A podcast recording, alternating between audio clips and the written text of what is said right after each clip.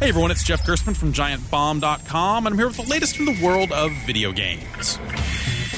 Electronic Arts has announced plans for a showcase of its upcoming lineup, timed to happen right before the Electronic Entertainment Expo, or E3.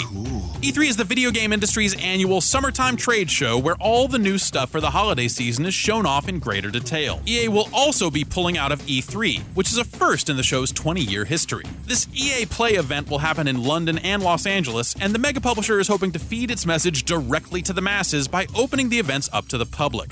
As people have come to expect a more regular feed of information on upcoming games, the annual trade show concept is starting to feel a little dated. We've been down this road before, with E3 shrinking and growing to try and better fit the needs of the industry. With one large publisher pulling out of the show completely, will others follow? Maybe not this year, but we're gonna have to wait and see on that one. For more news and reviews from the world of video games, find me at giantbomb.com.